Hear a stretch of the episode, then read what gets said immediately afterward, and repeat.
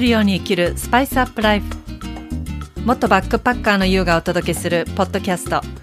この番組では毎日を旅するように刺激いっぱいの日々を思いっきり楽しみながら心と体がワクワク喜ぶをテーマにスパイスアップライフをさまざまな観点からお届けします。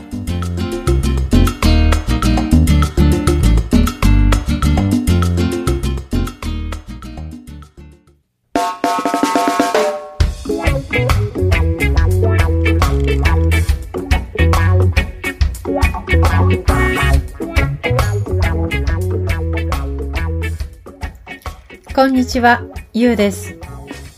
今日もこのポッドキャストを聞いてくださり、本当にありがとうございます。もう4月になりますね。もう桜も散り始めてきています。ね、4月といえば、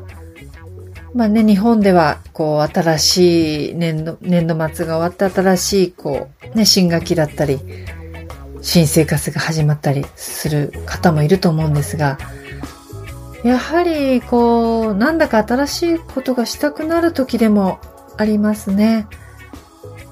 皆さんは何か新しいことに挑戦していきたいことありますか？うん、私も、やりたいことはいろいろこうあるんですけど、何からしようかなって今、こう、模索中です。でもね、特に新しいこと、何にもしたくないっていうのであれば、それはきっといつもの日常をいつものように過ごされているのだと思います。当たり前の日常こそが幸せ。もちろんそうです。それは本当に尊くて大切なことでもあります。ただ、当たり前の日常はなんでしょう、こう、無意識に過ごせてしまう。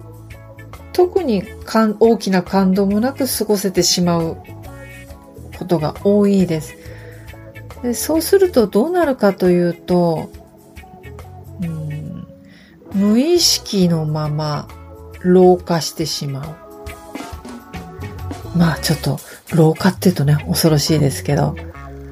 うん、まあやっぱね、活気がなくなるっていうのはあるかもしれないです。なので、当たり前の日常はもちろん大事、幸せ。でも時にはそこにあえて新しいことを取り入れてみてはいかがですか？じゃあ新しいね、こと何を取り入れるのかというと、これね、もう何でもいいと思うんです。もう人それぞれだと思いますから。まあ、例えば、ね、よく言えば髪型、こうヘアスタイルイメチェンするとか、ね、よくありますね。まあ、これはよくね、例えば長い人が、ね、ロングの人が短くするとか、そういうのはね、確かにイメチェンってなると思うんですけど、私なんかショートなので、じゃショートをどうイメチェンするかって、長くって言ったってすぐに伸びないしね。難しいんですけど、ただね、あの、簡単なこう刺激の方法として私のおすすめは、普段行かない美容室に行くことです。しかも、最先端で流行りのり、あの、美容室がおすすめ。これはね、やっぱり、いつもの美容室に行くと、いつもの美容師さんに切ってもらうと、もうわかるんですよね。じゃあ前髪はこんぐらいですね、とか。でもその分かってもらえるところが楽だったりするんですけど、もう、こう、たまにはね、楽は取っ払った方がいいんですよ。楽は取っ払う。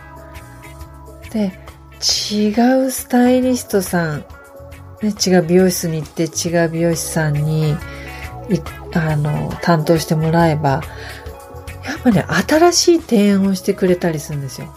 それこそ前髪の長さが微妙に違ったりするんですよね。で、そこがもしかしたら、したいつものとこ行けばよかったって思うかもしれない。でもね、そこはでも、思うかもしれない、失敗しちゃうかもしれないって考えちゃダメなんですよ。もうとりあえず行っちゃう。でもね、最先端の流行りのおしゃれな美容室で切ると、ある程度の髪型は結構いけてんじゃないって感じちゃうんですよね。これ不思議なもんで。なんとなく不思議なんですよ。これが流行りなのかもしれないって思ったりするんですよね。うん、でもねそ、そうするとやっぱ美容室行った帰りは、や、こう、ね、ショーウィンドウのこうガラスに映ってる自分って、なんかこう髪型ね、こう直してみていいんじゃないかしらと思ったり。こういうね、気持ちのこうワクワク感っていうのが大事だと思います。あとはね、普段と違う服を着るとか、もいいですよね。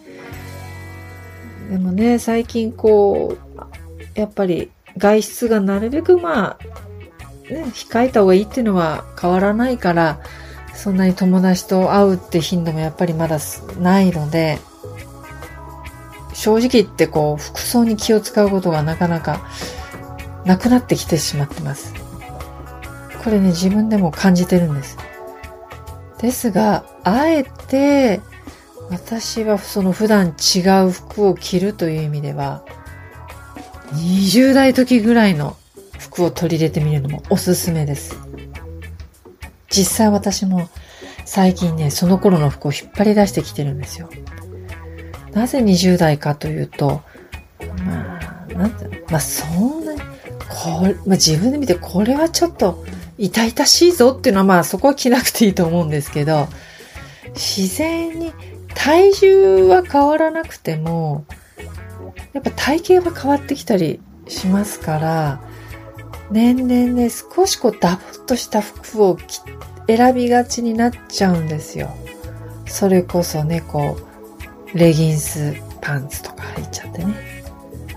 ストレッチ効いちゃってるパンツで楽ちんとかね。まあそういうのもちろん時、あの着てもいいんですけど、やっぱ時々、あえてボディライン出した方がいいと思います。そうじゃないとね、気づかないから自分の体型の変化に。それにはやっぱ20代の時の服とか、20代の時ってそんなに隠そう隠そうとしないから、あえてそういう時の服を着て行ってみるのもいいと思います。そして、あとはね、こう、贅沢をしてみたり、贅沢っていうのは、普段行かないレストラン、ちょっとね、高級なレストラン行ったり、普段買わない食材を買ってみたり、そして、結構ね、SNS とか皆さんやってる方も多いと思うんですが、大体 SNS でもこうコメントくれる人、つながってる人っていうのがこう決まってるじゃないですか。でも、あえて自分から違う人にコンタクトを取るっていうのも、これもすごくいい刺激になります。あえて、あの、言ったことの、とあのコンタクト取ったことない人のこうグループに参加したり、ライブ配信を見てみたり、そしてコメントを落としたり。こういうのもね、やっぱね、すごくいい刺激ですよね。で、あの、新しいことを、その、何かちょっと今日やってみようって取り入れる日のおすすめは、自分が機嫌がいい日にするのがおすすめです。なぜなら、機嫌がいい日は、心も体も元気だから。こういう機嫌がいい日にやれば、大抵のことはうまくいきます。でも、そう、なんとなくやっぱり私もありますけど、曇りの日があったり、雨の日もあるじゃないですか。なんか本調子じゃないなとか。これね、やっぱ誰にでもありますから、そういう時は、当たり前の日常を、当たり前の生活を味わうというか、そこに感謝することでいいと思うんです。でも、機嫌がいい日は、ちょっと違うことやってみちゃおうかみたいな感じでやって、うん、楽しんでみていただけるといいと思います。でもこの新しいことを何するのかっていう選ぶコツというのは、やはりね、心が動くものがいいですね。まいくらね、全くこう違うことやってみようと思っても、全然、もうとに、いや、それはもう嫌だなと。もう、受け入れられないっていうものを無理してやったって全然そこはもう心地よさも何もないので、やっぱそこ、あ、ちょっと気になるな、いいかもって自分の心が動くものをちょっとやってみるっていうのがね、いいと思います。やっぱり年齢不詳でいつまでも新しいことを取り組んでいく。これにはね、食生活、ファッション、コスメ、そして好奇心と刺激。これは常に忘れないでいたい。もう本当に大事だと思ってます。このね、食生活、ファッション、コスメ、好奇心、刺激。これがいつまでも元気で年齢不詳であり続けるコンテンツではないかなと私は思ってます。人は経験を重ねるほど世界が広がります。そして年を重ねるほどいろいろなことに実は鈍感にもなるんですね。慣れてしまったり、うん、新鮮味がなくなったりするから。でもこの鈍感さが生きることが楽になることにつながります。決して悪いことではないと思っています。年を重ねて長生きするほど人はかっこいいのです。長生きほど、長生きが一番かっこいい私はそう思っています。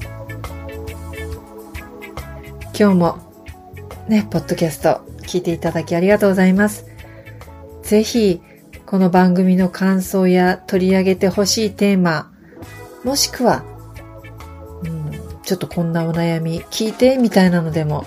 何かありましたら、番組詳細欄にありますアドレスにぜひメールいただけたら嬉しいです。それでは次回、またお会いしましょう。